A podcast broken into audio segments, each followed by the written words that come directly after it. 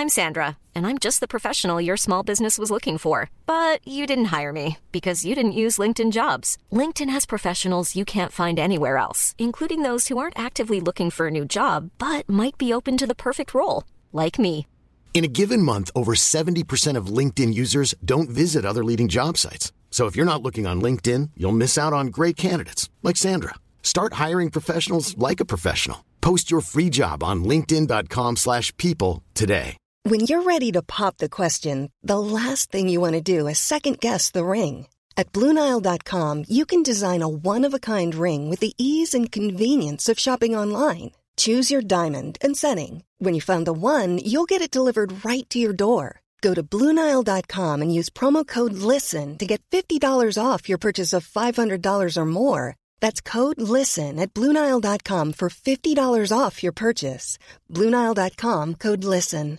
Hi, I'm Daniel, founder of Pretty Litter. Cats and cat owners deserve better than any old-fashioned litter. That's why I teamed up with scientists and veterinarians to create Pretty Litter. Its innovative crystal formula has superior odor control and weighs up to 80% less than clay litter. Pretty Litter even monitors health by changing colors to help detect early signs of potential illness. It's the world's smartest kitty litter. Go to prettylitter.com and use code ACAST for 20% off your first order and a free cat toy. Terms and conditions apply. See site for details.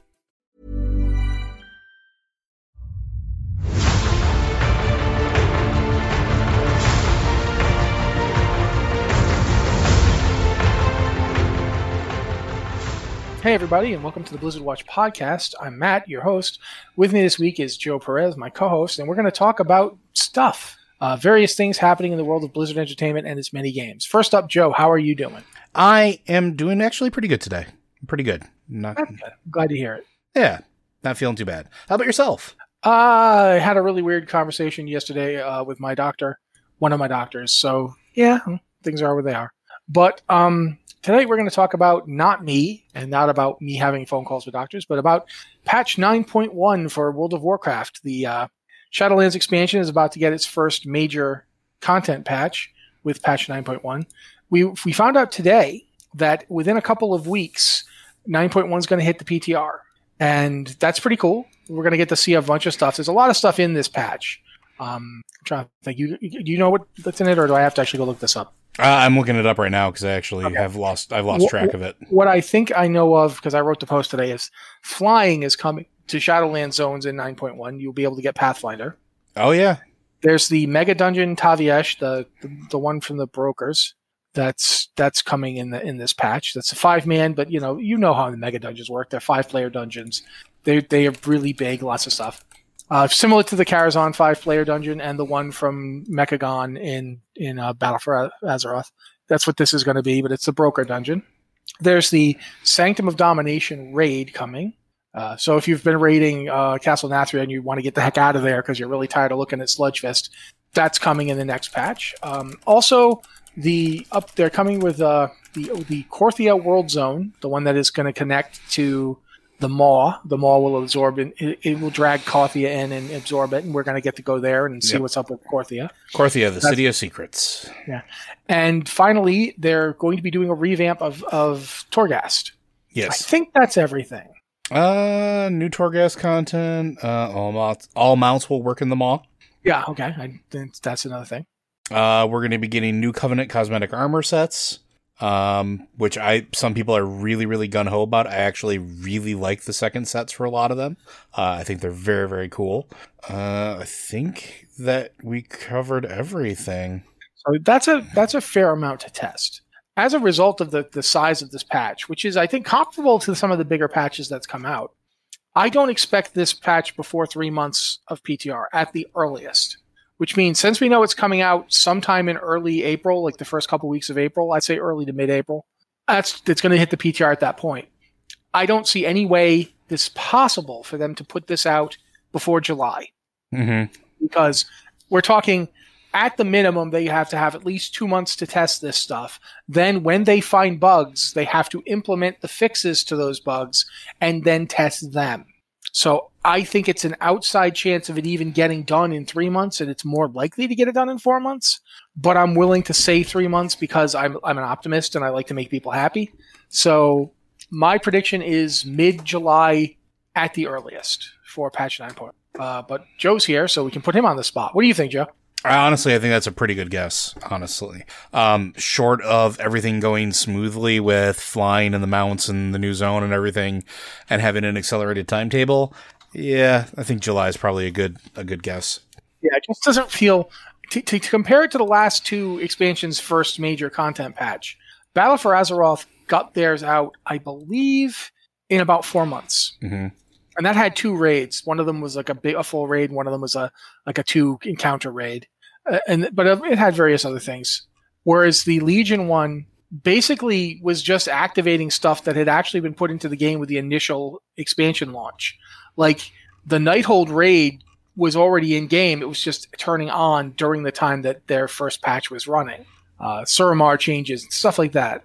So they could get that one out in 2 months because a lot of the stuff was already tested. Whereas I don't think we're in a situation like that here. I don't see how we're going to get this thing out before at least 3 months of testing. And I feel like it'll be 4. I feel like we're likely to see this in August. And I know that that's not going to be popular. I know a lot of people are like, no, it'll be June. There's no way. If they get it out in June, I will be incredibly impressed with them. Because that will mean that they did everything right. They didn't get any errors on the PTR.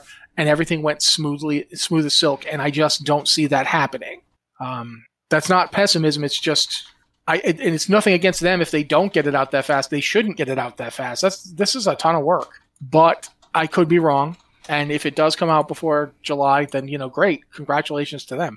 I'm not even taking into account the fact that they're mostly working from home. Oh yeah, yeah, and that I think is also another big delay. So even if things go super smoothly, there's that to contend with. I just don't see it before July. And I don't think any group should be really counting on it before July.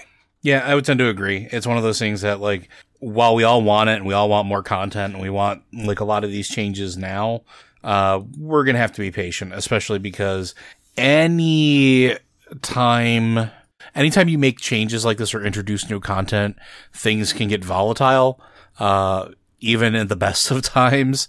So there's probably going to be a lot of bugs that they wind up introducing. So, but yeah, it'll be good. I don't think it'll. I think you're right on the money, though. Yeah, and I think in general speaking, in terms of this patch, it's not the biggest patch they've ever done, but it's pretty substantial. Korthia by itself is going to require a lot of bolts and nuts and bolts testing because it is an open zone. It's an open world zone, and it's one that has not been in the game up to this point. So they're going to need to really test it around it. And I mean, we just ultimately don't know what the limits are going to be here. I mean, the Maw up to this point hasn't had mounts in it. Yeah. You have not been able to use a mount in the Maw. That could create all sorts of problems that we don't know about until they start running the tests. I mean, keep in mind how many different kinds of mounts there are in this game. That's hundreds. Of those hundreds, one of them might have a weird issue. And that they'll not know it until every single mount that they have gets tested. And I know that the internal testing does its best, but you don't know until you've run PTRs are important because you need to scale up what's going on. It's like this one kind of mount might not have a problem unless you've got 5 of them out at once or 15 of them out at once, and you won't know until you test that. And it's really very hard to test every possible variable. And that's why big-scale testing like this is so important. But, again, that's just me. I think that that's the most likely is going to be 3 months at the outset and more like 4 months. But, I know they want to get it out. I think that they will make every effort to hit a 3-month window. Oh, yeah. And the thing is, we have to also remember, it's not March anymore. I mean, as I'm recording this, it's March 30th. If you're listening to it live, it's March 30th. But the PTR won't even be out till mid-April. So April... half of April, May, and June, and then half of July, the 3 months, that feels like it's actually already moving pretty quickly, quite frankly. It's just one of those things where, yeah, it means we're going to be in Nathria for another few months. And yeah, if you're tired of Castle Nathria, and I am, I could see that being a problem. It is a problem for me. I don't want to look at Nathria again. I'll be up front. It is not a raid I'm particularly enjoying. Not because it's bad, because we've been in here for a while. We've been in here for, 6 months? God, has it been that long already? 3 months. We started in November, I think. So actually 4 months. Yeah. But it'll be, 7-8 months by the time the new raid comes out. Yeah, it's been a while. But sometimes that happens. I mean, honestly, and I'll just say this piece and move on.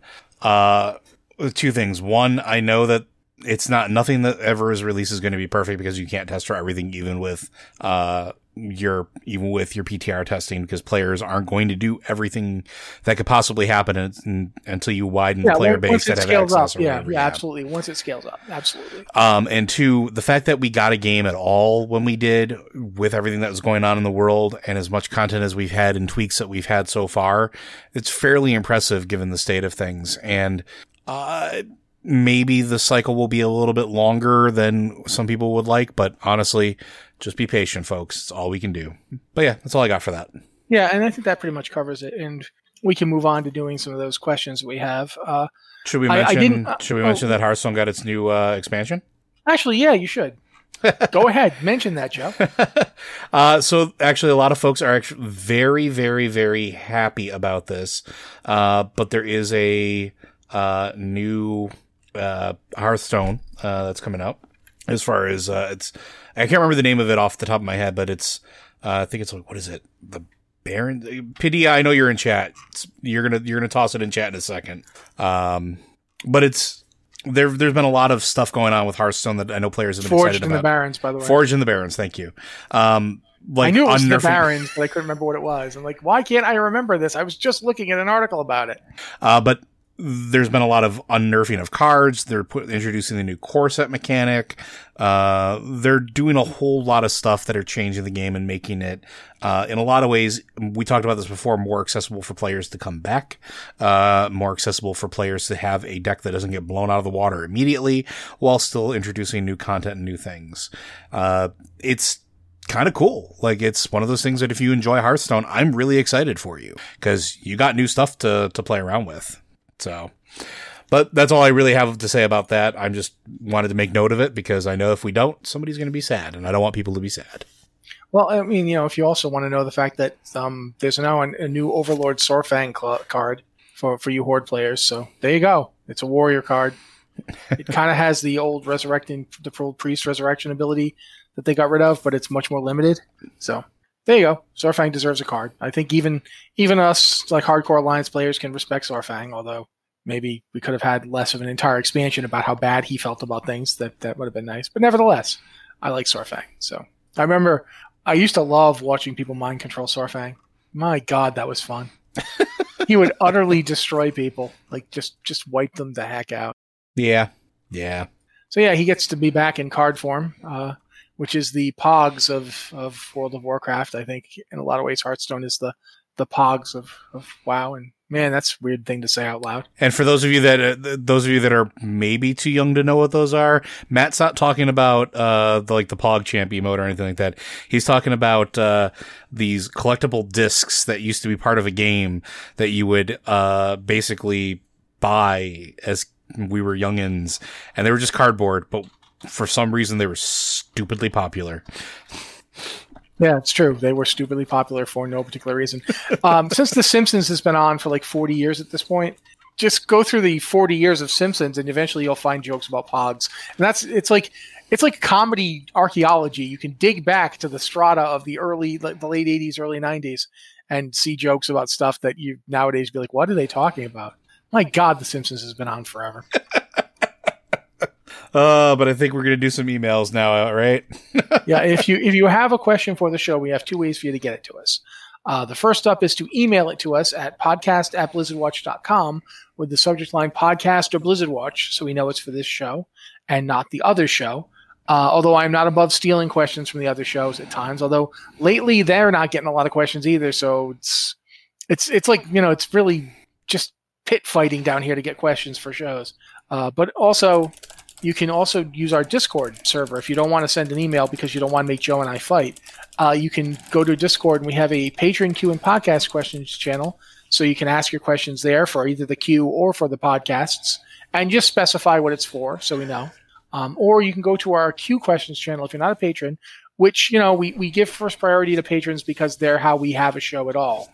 But we do want to get questions from people who couldn't afford to be patrons because we get that that's not always feasible. And you can ask in the Q Questions channel as well. And again, just tell us what show it's for, if it's for Lore Watch or for this podcast, so we know where to put it. And that's pretty much all the ways you got to get us a question. So if you have a question you want to give to us, get out there. Ask us. We like having questions. It means we have stuff to do. Otherwise, it would just be me and Joe talking about bands. And we can do that, but I don't think you guys would be necessarily as entertained by it. Possibly. Who knows? But our first question. Hello. I was pondering that expansion 10 is coming up.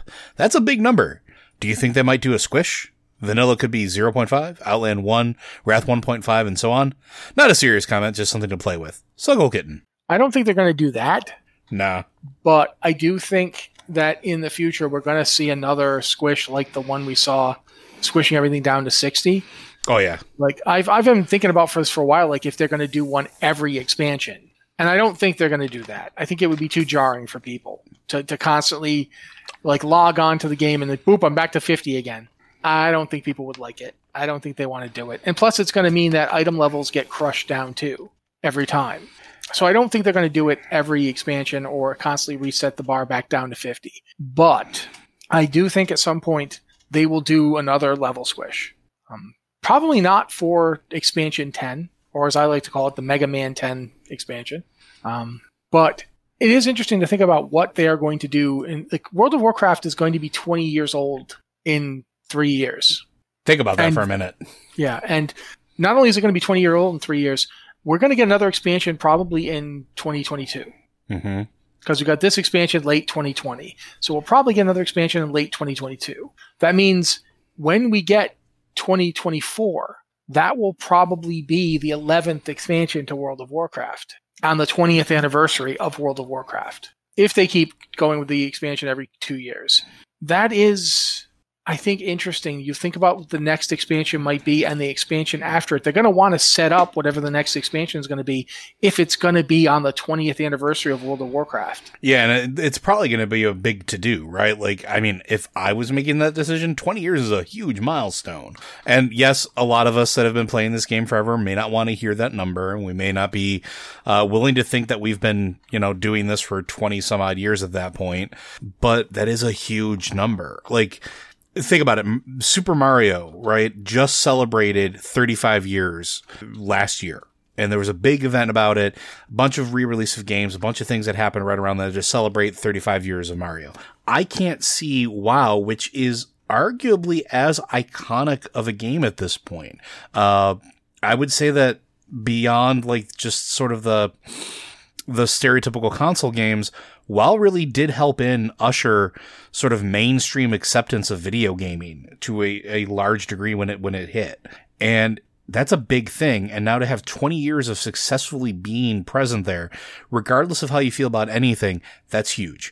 I would be very surprised if they don't take an opportunity to try to do something special for that, whether it's the release date for the expansion, something with the expansion in particular, or the content therein, or if it's something like, I mean, me personally, selfishly, if it was something where they said, hey, by the way, we've been around for 20 years, 20 years that we spent on these, you know, 3 continents. Here's more continents. Go explore. By the way, they're on the other side of the world. You didn't think this was it, right? Like something like that. I could see them doing some huge reveal or something like that. And it would be really cool. But I think they are going to probably do something special for 20 years. And that's coming up. That's like, we are officially 3 years away from that. Yep. We are officially one expansion away from that. Yep. So yeah, I think 10 is going to be a big deal as expansions go, and I think 11 will be an even bigger deal because, and they might, for all I know, they might delay putting out the 10th expansion so that it happens during that year. I don't know. I don't think they will because I don't think they're going to want to sit around with Shadowlands for like 2 years from now. Gordy had it. Like, I don't think they're going to want to be like putting out the 10th expansion. They don't want to wait 3 years to put that out. So yeah, I think the 11th expansion is going to be on the 20th anniversary, and that's pretty interesting. Yeah, it's just, whew, this game's fun. It's not the oldest MMO, by the way. In fact, I played several MMOs before WoW, but it's been a while. Yeah. So yeah, I think that pretty much in all sincerity, I don't think they're going to do something like an expansion squish because I don't see the point. like squishing down. So like we only have 5 expansions. No, we know you still have 10. We just know you're using like half. You're using decimals. That doesn't. We can still count, guys. Yeah, but it does raise an interesting question of what are the breakpoints going to be? Because honestly, I'm not opposed to squish. I don't think it's a bad thing when done right. And they definitely, I got to give them credit. While some things were wonky, it was way better than I expected it to be when they did do the actual squishing. I expected it to be quite horrible. But it didn't. It wasn't. It was pretty good overall. But at what points do things get too big that you squish back down? And then, do you squish level numbers again, or do you just squish item level? And those are 2 very interesting questions, I feel like, because I don't know what those breakpoints become. And it's sort of like, because we as players have adjusted throughout everything, right? Like, yeah. I mean, you remember back when they did the first item level squish in Kata? Mm-hmm. I think that when it was Kata to Mists, I think that was, but I might have been Mists. I might have been to Kata. I honestly don't remember. My God, it's been a long time. But I think that they'll probably do an item level squish again before they do a level squish, mm-hmm. because item level squishes are easier to do. They don't actually require your character to change that much. They just squish the item levels. It was patch 6.0, by the way. Okay, so it was going into Mists? Yep. My God, I honestly can't remember. Oh God, Warlords of Draenor was 6. Warlords of Draenor. So it was going into Warlords. All right. Yeah. There is a lot to keep in mind. I think they know how to do it, and I certainly think that if they do decide to do another level squish, that they can make it work. But I don't see that next expansion because I feel like that's just not something they want to deal with yet. I feel like they're going to give it. The reason that they squished it down to 60 was to give themselves room to go back up. But I guess then the question becomes too, with the way that the leveling structure has been redone, does that change how it's viewed? Because right now you go through the previous expansions until you hit 50, then you hit 50 to, 60 in the current one, right? Like I haven't leveled since the... No, yeah, you're right. It's, you go up to 50 and all you can pick which one on, unless you're doing your first time. Right. But if you're doing a new character, you can basically go to 1 to 50 in any expansion up to Battle for Azeroth, and then you go 50 to 60 in Shadowlands. I don't know if they're going to put Shadowlands on the up to 50 tier, and then because that's the question, right? Like how does that change things? Because previously, when the first squish and everything else, it was still the same level, and you still went through the same content. It was still the same numbers of levels, sort of like careening up through to get to 110. And now with everything pushed down and all that sort of shifting, how many expansions do you go before you start folding them into the new leveling experience? Because I actually think it's a good setup. They very well might say you can level 1 to 60 in every zone, in every expansion, including Shadowlands, and then 60 to 70 is the new hotness. They could do that. I don't know. I have no idea what they're going to do. It certainly would make a certain amount of sense that as the new expansion is announced, and we are like in the period where we're waiting for it to come out, that they could put it so that you can just level to 60 in Legion or level to 60 in Burning Crusade or what have you, and get to max level, and then be ready to level from 60 to 70 in the new expansion. Yeah, and they could do it that way, or maybe they won't. Maybe they'll just have you level 50 to 60 in Shadowlands. I don't know. And I think they've also been experimenting with outside leveling rewards as far as that goes too, because one of the big arguments over the course of the several years is that gaining a level used to feel like a reward, right? Like when Vanilla WoW was a thing, when Burning Crusade was out, gaining those levels, they were slogs. They were not easy things to get at the time. You ground, at some points you had to like go hunting for quests or particular items or you just spent 5 levels in Silithus killing Silithus. Yeah, skinning them for that stupid armor people were buying, and you didn't do anything but kill those things endlessly until you got like 4 levels and could go do some other zone because there weren't enough quests. Not that I'm bitter about the mid 40s and original World of Warcraft. Yes, or as I like to call it, limbo. But like those, when you got those levels, they were a really important reward. They were part of that carrot on the stick that kept you going. And yes, abilities were gated behind those levels, a little more granular than they are right now. But that's not the only system in place anymore. The game has evolved so much from those early days that you can have rewards for players at leveling intervals that maybe not necessarily are gaining a level and still make somebody feel accomplished. And I don't know if anything will ever replace the euphoric feeling that you get yelling ding when you hit that level, or in my case, John Cena's music playing, because that add-on is the best leveling add-on ever. I don't know if anything will ever replace that, but it's not as important as it used to be. And so they can do more things. Like, it could be an expansion where they played around a couple times with gaining 5 levels instead of 10 levels. It could maybe be something like that. Or maybe it's something where they decide that they're going to do a squish every time we get to level 100. I'm really curious how that's going to play out. So. All right, I think that's enough on that one. Our next one, a chilly hello. Hold on. I just want to say this. Oh, every time we do the mail for these episodes, I worry that we're going to run out of questions. And then every time we do, we spend half an hour on a single question. I'm like, oh, yeah, no, we're fine. Yep. So, yeah, there you go. I hope I'm doing this in the right ones. This one, a chilly hello. I've been trying to level the mission table followers, but it's slow going. Other than the bonus XP missions, you don't seem to get much. At what point do the quests go gray? For example, if I send level 30 followers on a level 12 task, does that give XP? What's the borderlines? And I don't see a name associated with this one, because the first one was Sluggle and the next one is Ouya. So whoever's question this is, apologize. But I don't know. I don't do a whole lot with the mission table. I'll be flat out honest. I kind of hate it. I hate's a strong word. It doesn't do anything for me in terms of gameplay. It doesn't add anything extra. So I legitimately do not know the answer to this question. Do you have any idea, Matt? I know that they seem to get XP for a while, but I don't know. I don't know in the case of level 30 on a level 12. I know about like level 18 on a level 12.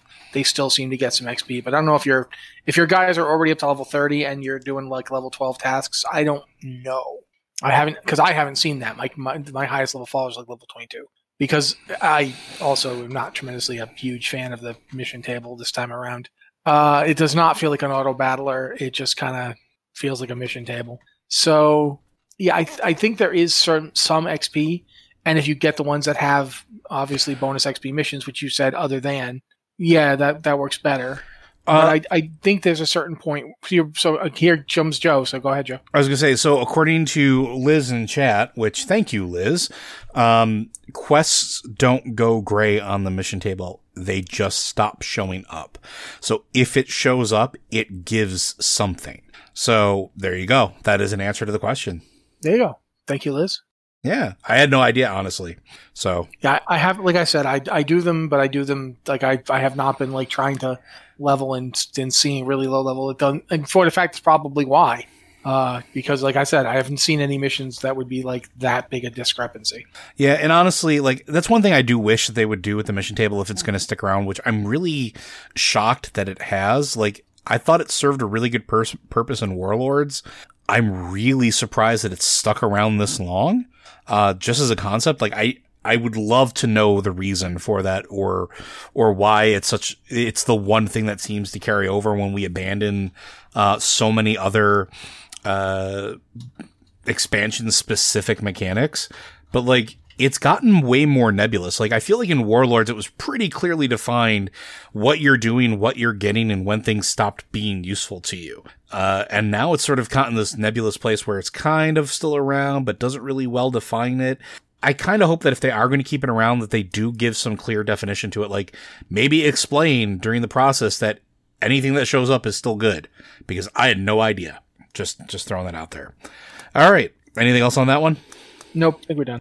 All right, next one comes from Ouya.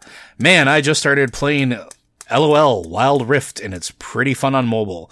Why is Blizzard not putting the Heroes of the Storm on mobile? I know they are working on mobile for their franchises. At least tease something for those not including Diablo Immortal. Do you think Blizzard will miss their chance to capitalize mobile MOBA markets to rise similarly to League of Legends on PC? I don't know. I do think Blizzard is making more stuff for mobile than we know about. They're pretty constantly recruiting people at this point. And I think one of the reasons that they brought Vicarious Visions into the fold and made them a part of Blizzard is so they could get that expertise at porting games to other platforms. Now, Vicarious Vision hasn't done a lot of porting of stuff to mobile, but they've done a ton of porting stuff to like other systems. And I think that that's one of the reasons that they're there is to work on ports of games. I think Blizzard is less likely to make an entirely new game the way that Wild Rift is not League of Legends. It's like League of Legends. It's recognizable, but it's a different game on purpose. I don't know if Blizzard's going to want to do that kind of work for every franchise. And quite frankly, if they were going to do a game on mobile, I honestly think StarCraft should be where they're looking because RTS is pretty popular on mobile right now. And they've got StarCraft and StarCraft 2 just sitting around. They just did the StarCraft remaster a couple years back. It feels like a really good time to get that on mobile without a ton of changing it. They don't have to do a lot to it, if that makes sense. Just get the Carbot people's StarCraft skins and make that a StarCraft on mobile. They put those skins out for StarCraft Remastered. They could certainly make a mobile version with them. I definitely think that that's someplace to go.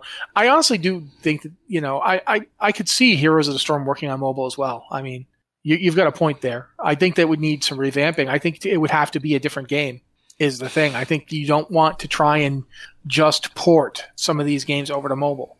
But, Joe has a little bit of a better idea of the work involved in that, so I'll let him talk for a bit. Yeah, I mean, and honestly, like when it comes to mobile development, my knowledge is very limited. I don't do I have never done a whole lot with it. But I could definitely see a case for them taking some other IPs and at the very least making a spinoff. And I think Matt makes a really good point. League of Legends Wild Rift or LoL Wild Rift, whatever you want to call it, is different than League of Legends, right? It's a different game. It's a recognizable IP, but it's not the same game. It doesn't have all of the same bells and whistles, doesn't have the same scope as the PC game. And that's fine. But I think Matt makes a really good point. RTSs are really hot in mobile games right now, as are auto battlers. Why not look at that as possible avenues to generate, inroads for some of your other IPs? Putting StarCraft on mobile, that makes a heck of a lot of sense to me. But so does also taking back the old classic Warcrafts and putting those on mobile as well. Or maybe even developing a brand new RTS. We've been asking for Blizzard to sort of throw their hat back into that ring for a while now. And I don't know if they ever will. Maybe this is a really good opportunity for them to do that. Like Matt pointed out, they're doing a lot of aggressive hiring, and it seems like there is some focus on mobile, not just Diablo Immortal, which, by the way, Diablo, regardless of how you feel about mobile games, it's a really good candidate for a mobile game. It doesn't require a whole lot of buttons. The way that touchscreens are now, it's way more intuitive than it used to be. We ain't playing Snake on a Nokia anymore, folks. But I would love to see what they bring over there. I keep bringing out that they should do something with like WoW and pet battles. And I'm not saying Pokemon Go it, but do something else with it. You have this really robust number of really iconic battle pets. Why not do something like make their own version of Pokken Tournament, or do something that leverages that in a recognizable way, but uses it maybe it's a pet fighting game instead or something like that. I think people would play that. And I know that there is a good contingent of fighting games on mobile platforms now too. It's been a long time since they've produced a flat out like platforming adventure game. Blizzard, I'm just going to say it now. Vengeance of the Vanquished on mobile. You could do this. You could have, Decimator Algra front and center. It's straight, and I'm kind of joking, but I'm kind of serious here. Blizzard could do a mobile battler, like you mentioned, like an auto battler. They could do that real easy. They've got several IPs they could work on that one with, and clearly they're thinking about the auto battler field. Yeah, and they obviously tried to do that this time around. I think sitting down and designing one from the ground up could really work. And it could really be very popular. But I'd love to see a Blizzard fighting game on mobile. I think that would be great. It would just be a really cool idea. Yeah. I don't know. Like, I want them to do more mobile stuff. And I'm not... Clearly they want to, too. Agreed. But regardless of how I feel about mobile gaming in general, which is it's something I generally don't do a whole lot of, I think it would be nice to see them venture into that and, or make ports or do whatever they have to do to sort of bring something to that. And I think there's a lot of potential for it. They could do a lot of good with a lot of that stuff. But yeah, I think that's all I got to say on that one. Anything else? I think to go back to the question about whether or not they're going to miss their chance. I don't know. I do think that your point is valid enough that Blizzard kind of came into MOBA too late. Heroes of the Storm was very good, quite frankly. I played it and I liked it. I really liked playing a healer in it. That was a big surprise to me, was that I actually liked healing in Heroes of the Storm. I liked pretty much every healer they came out with, but I loved Malfurion and I kept going back to him. And I don't have an answer to you as to why, but I think there's a lot to be said for that field. And Heroes itself is really still a very good game. Yeah, I wish it wasn't in maintenance mode. Yeah, I mean, the development is certainly less than it was, but the game itself is very good. There's nothing wrong with Heroes of the Storm. Could it find a new lease of life on mobile? I think probably, yeah, sure, why not? I don't know that you could just run Heroes of the Storm on mobile, because, like I said, LOL Wild Rifts is not the same game as LOL. And my God, I hate using that abbreviation because it sounds like I'm like having some kind of... Just call it League. It's fine. Yeah. League is not the same as Wild Rift. They're obviously clearly related. They have, you know, the one is designed after the other, but they're different. One of them is made tailor-made for a mobile experience. I don't know that Blizzard wants to sink development time into a completely new game that is mobile Heroes of the Storm. I don't know if there's enough interest in that, but I definitely would not mind it, and I definitely think it could work. So yeah, we'll see. I mean, we're in a time period where game companies are all looking for new markets and new strategies. So this could be something they do, or maybe not. I don't know. But I do think that they absolutely could do something really cool there. Agreed. All right. Our next question comes from Riptides. What if, after Shadowlands, we end up in either the far future or distant past of Azeroth? Not so much for the change of scenery, which would be cool, but rather to get past the "we are the most important champion who ever existed" weightiness that constantly follows us at this point. 8 expansions in, i.e. a world in which no one knows or cares about us.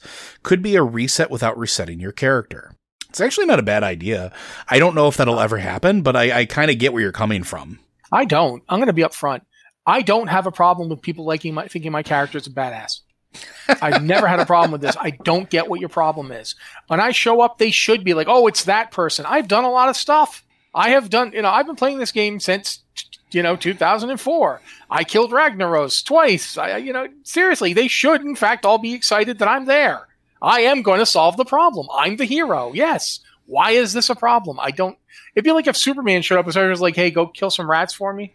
Could you just go kill some rats? Or, hey, it's Batman. That's great. I've got a problem with plagued grain. So could you just like grab some grain boxes for me? That'd be cool, Batman. Be excited. I'm here. The guy who is the cause of and solution to all of Azeroth's problems has arrived. So that's me. I don't, but I get a lot of players do seem to have a problem with this. I don't get you. One of the things I hated was wandering around running like level 40 dungeons where nobody knew who I was. I like people knowing who I am and me being sent for personally, and kings and war chiefs all being like, oh, thank God that person showed up. That's not a problem for me. That is in fact part of the power fantasy of these games that I enjoy, but I do get that other people have a problem with it. And if you wanted to have a reset without having a reset, then yeah, that is one way to do it. You could basically, if you go, the problem with that though is sort of the same problem we have with the Ultima games. I don't know if you guys remember the Ultima games. You probably don't, because unlike me, you weren't sealed in a tomb for 1,000 years. Ultima Online's still running. I'm sorry, what? Yeah, but still, come on, man. You know full well that the Ultima games. Yeah. But you played as a character who eventually became, quote unquote, the Avatar. And there was like a worldwide philosophy / religion built around the actions of the Avatar. And thus, as games went forward and you kept playing the Avatar, it got weirder and weirder that people didn't know who you were. When you were like King Arthur and Jesus wrapped into one guy, and yet you'd be gone 200 years and you'd come back and everyone would be like, oh, yeah, the Avatar. Yeah, that's great. Anyway, it's like, excuse me, you literally have churches built to me. Now, we never got there in WoW. We don't have, you don't go to Stormwind and find the temple of you. So I don't think it's that big a problem, but I do get what you're saying. It gets after a while. You're like, why is everything on my shoulders? Why is my character always the cause of and solution to everyone's problems? I do get that it's a problem for some people. I mean, I think it would be a really cool experience to maybe have that happen for a little bit, where it's like, yeah, you wind up somewhere where nobody's heard of you, or you wind up so far in the future that, you know, you are a whisper of a breath of a legend, right? Like, we kind of have had that, though, haven't we? I mean, Burning Crusade, nobody had heard of you because they had been cut off for like 30 years. And Mists of Pandaria, and Warlords of Draenor, and Legion, and... Yeah. Well, not Legion. We show up, and it's like, oh, hi, Mountain. Hey, how you doing? Who are you? Oh, you're a champion. That's nice. There still are people in Legion who know who you are. Sure. But I mean... I'm just saying, like, I understand sort of the idea of, like, every now and then it's nice to have this thing where sort of that trope of your character has to prove themselves again is a thing, because after a while, there can be this feeling of, you know, it's just, I've always been this super powerful thing for, like, you know, X number of years, and now it's kind of getting boring. But I don't think time travel is the right answer. And the only reason I say that is because we literally already had kind of that happen with Warlords.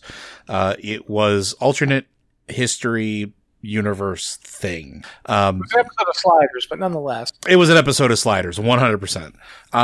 But I keep coming back to this. Azeroth can be infinitely large. It can be this thing that it can be as many continents, as many places, as many cultures and empires and countries as they want. It's completely mutable. They could do at any point in time, like, we get spit out of the Shadowlands. We, you know, seal up that rift and we're thrown back into Azeroth. Maybe we don't wind up back in Kalimdor or the Eastern Kingdoms. Maybe we don't wind up in the Broken Isles. Maybe we don't end up in Northrend. Maybe we wind up somewhere else. Maybe we wind up in a place that nobody's ever heard of these places, or it's been years or decades or generations since they've heard of, oh yeah, Lordaeron or this or that or the third. And you can still have that feeling of, these people have no idea who I am. Sweet. Like, you can prove yourself. You can learn new things. You can sort of go out and do these... you can do new and more heroic things. And yeah, you'll probably have to kill 10 rats again. But that's an easy way to do it without having to do time travel, without having to do a reset. I'm sorry, I want to go to the land of rats where they hire you to kill 10 adventurers who are going to kill rats. This isn't cabbages. This is people. Yeah. One of the things I also want is vermin as playable characters, but I digress. I do think that to a certain degree, your idea is interesting, that we could do an expansion where through one means or another, we hit a kind of reset button where it's not, you know, nobody knows who you are. There's various ways you could do it. Joe's way could work. You could do another, you know, here we are on Zoroth. Nobody knows who we are on Zoroth. No one's ever heard of us here. You could do going to another continent. You could do it time travel. I feel like there's a lot of resistance to time travel in WoW. Like, players get confused pretty easy when it comes to time travel. I think some of us love it, and some of us had no problem with, like, Warlords. We got it. It wasn't time travel. It was an alternate universe that happened to be on a different temporal scale, because the portal that they used to get there didn't just travel through time, and it also traveled through space. So it picked an alternate dimension, and then it went back in time in that alternate dimension. So we were in the past of that Draenor. Ironically, that meant we then made the future of that Draenor, which we then later on went to again, which I thought was pretty funny. The fact that I find the Maghar to be hilarious time loop-wise, because the entire Maghar faction exists in the form they did because we traveled back into their past. Yep.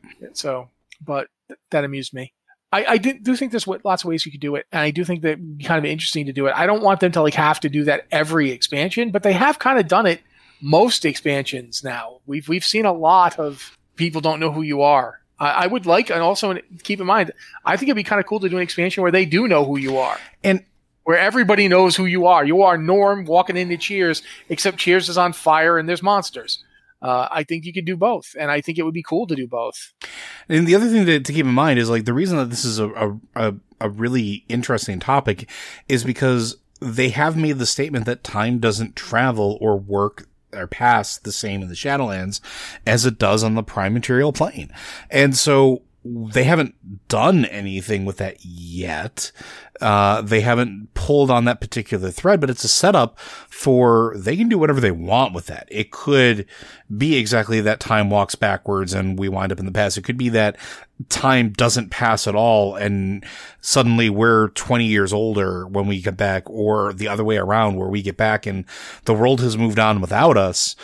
We've been in this eternal conflict that just sort of existed in this pocket where, you know, it's 1,000 years for us, 20 years in the in real world, you know, kind of like what happened with 1,000 Years of War in that story. Yeah, or they could just assume we're dead. Or they could just assume we're dead again. Yeah, like, enough time has passed, and the last anybody heard of us, we were literally going to the land of the dead, and then no one's heard from us since, so we're dead now. That's what they think happened. There's lots of possibilities. An expansion where everybody thinks you're some weird, like, oh, I've heard the legend of so-and-so, but you can't be that person. They died fighting for the Horde. And you're like, no, I didn't die. I'm still alive. I'm right here in front of you talking. Oh, no, that don't be silly. You must be his son or grandson. Oh, I'm me. But I was told he died. We never saw them again. Yeah, you could do like lots of stuff with that. Yeah. So. All right. And then we have one last question, unless there's anything else you want to add there.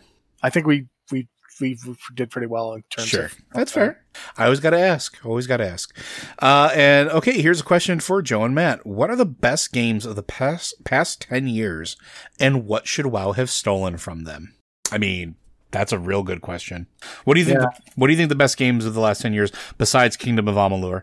Well, I mean, Kingdom of Amalur, WoW doesn't have to worry about stealing anything from it. Seriously, Kingdom of Amalur feels like a single player WoW at times, but yeah, Kingdom of Amalur is a really good game. I think the thing is, when you say the past 10 years, it's 2021, so you have to think back to 2011. So a lot of games that I would have put on this list don't count because they're not from 10 years ago. Like the original Dragon Age is from 2008. So that's a thing to make you feel nice and old. Kingdoms of Amalur would definitely be on my list, I think. I think in general there's a lot of open world games out over the past decade. And those open world games, I mean, we consider, obviously I think Cyberpunk 2077 is great. I really liked Assassin's Creed Odyssey. I liked Assassin's Creed Valhalla. I'm a big fan of a lot of those kind of open world games. I'm just going to throw it. You can keep going. I just want to throw it out. Audie Luke, you got it in barely before the Cyberpunk 2077 reference. Good job. Please continue, Matt. What did he say? He said in before. There's a ton of, I think a lot of open world games that are single player games have something to offer World of Warcraft in terms of the idea of stuff that isn't a main quest, but is something to go explore and find out. And we don't know what, like, one of the things that comes with it is we don't know what this is. Valhalla and Cyberpunk both did this. There's places on the map that are not major quests. They're just little side things. And you go there and they can be weird and they can have very little impact on the story. And they're just one and done moments. And because they're one and done moments, they can be weird and fun and diverting. And sometimes they can be really dumb. Like the one that comes to mind in Valhalla is the Degolas one. Mm-hmm. I'm not going to go into too much detail, but this one archer decides that he's never going to bathe again, and he's going to keep manure around and dip his arrows in it, and just be horribly disgusting because it makes people be more afraid of him as a warrior. And you can dunk him in a lake, and then he's like, "Oh no, my precious bleep! I've lost my warrior stench," and you're like, "Yeah, shut up." And it's like, yeah, it's a dumb quest, but it's also funny, and it's not serious, and it's not meant to be serious. And I think WoW has got its sense of humor. WoW's got a tongue-in-cheek aspect, but it would be kind of cool if they had these like little one-note things that could be funny, could be serious, but they're the kind of stuff that they originally used to have, like the Ballad of Sully Baloo that they used to have. That was an example of something drawn from real life that was a little off the beaten path type moment. I think WoW should look into bringing more of that stuff back. That'd be one thing I would come up with, and I'll let you go, and then I'll come back in. So I'm going to go with something that is straight out of Diablo 3, as well as EverQuest 2, and that's the idea of imbuing.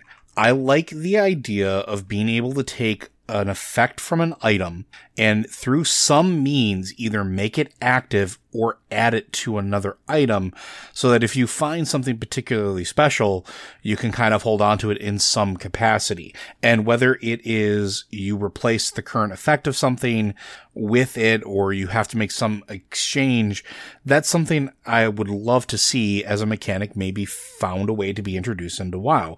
I don't think it'll ever happen, because I think it would be an absolute nightmare to balance, but it's a cool idea.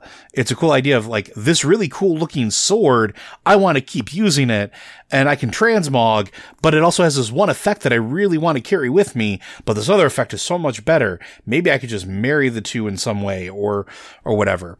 The other thing that I really want them to bring back is one thing that, I mean, it's been around forever. It's been around from Diablo and several other games.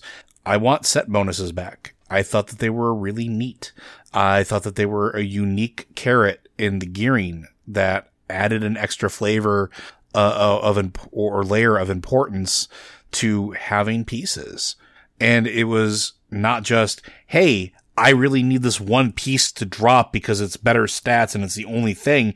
It was your set pieces. And so finishing that set felt good. It felt important. And sometimes those effects were well worthwhile. And sometimes they weren't. And I understand that those were their own particular version of Nightmare to Balance.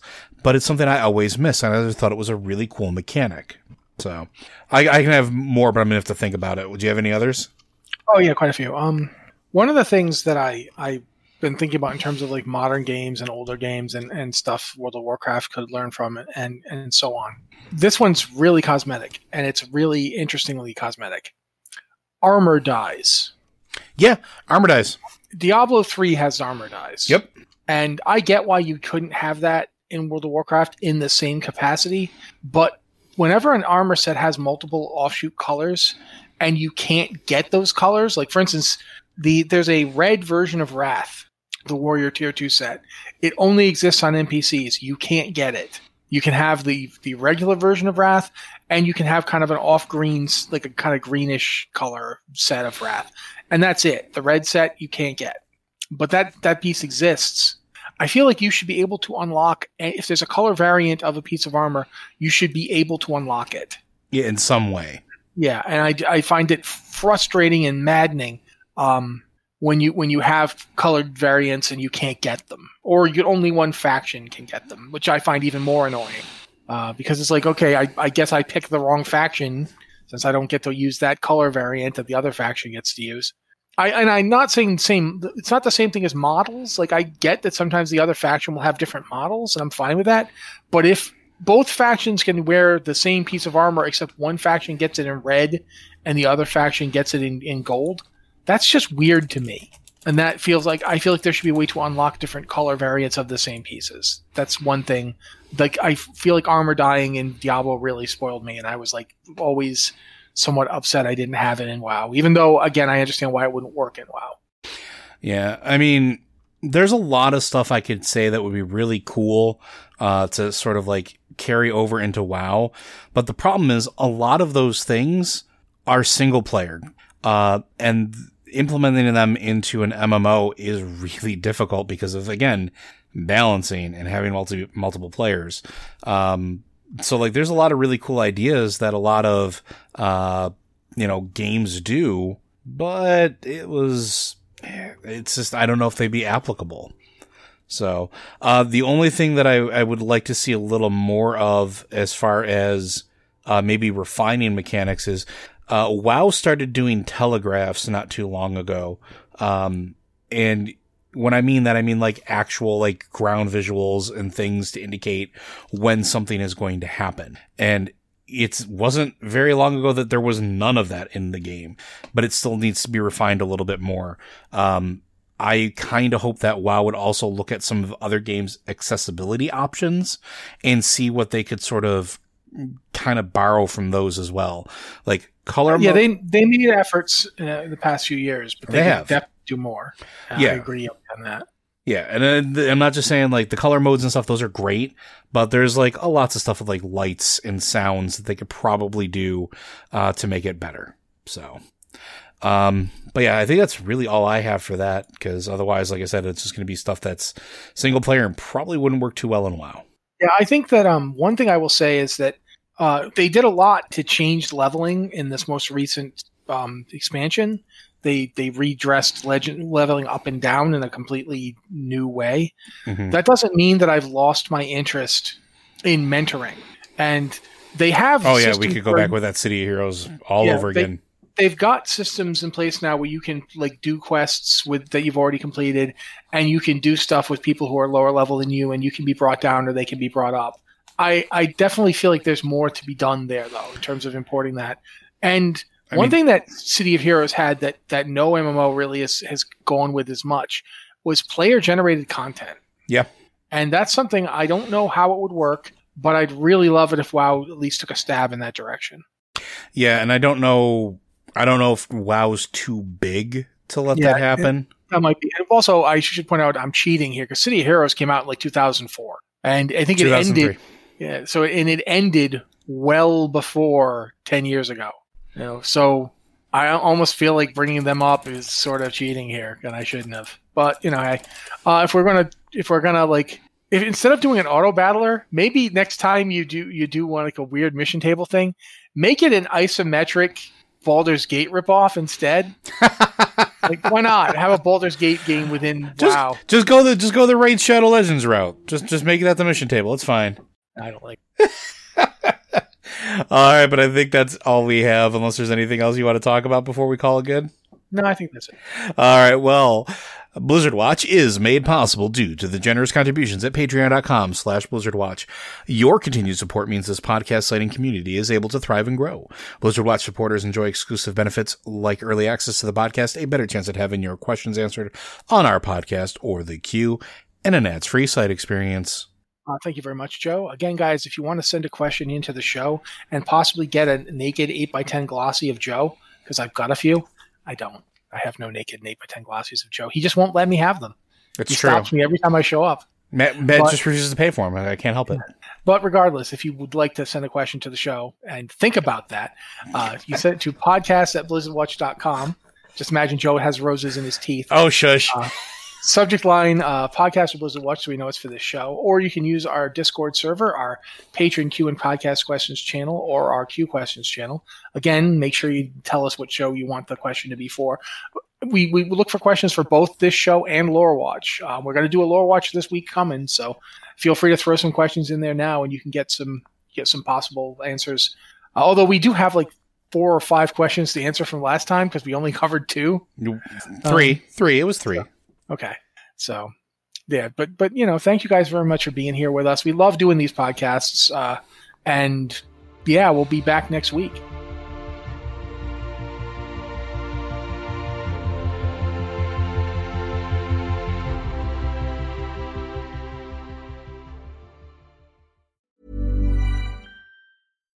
Hi, I'm Daniel, founder of Pretty Litter. Cats and cat owners deserve better than any old-fashioned litter. That's why I teamed up with scientists and veterinarians to create Pretty Litter. Its innovative crystal formula has superior odor control and weighs up to 80% less than clay litter. Pretty Litter even monitors health by changing colors to help detect early signs of potential illness. It's the world's smartest kitty litter. Go to prettylitter.com and use code ACAST for 20% off your first order and a free cat toy. Terms and conditions apply. See site for details.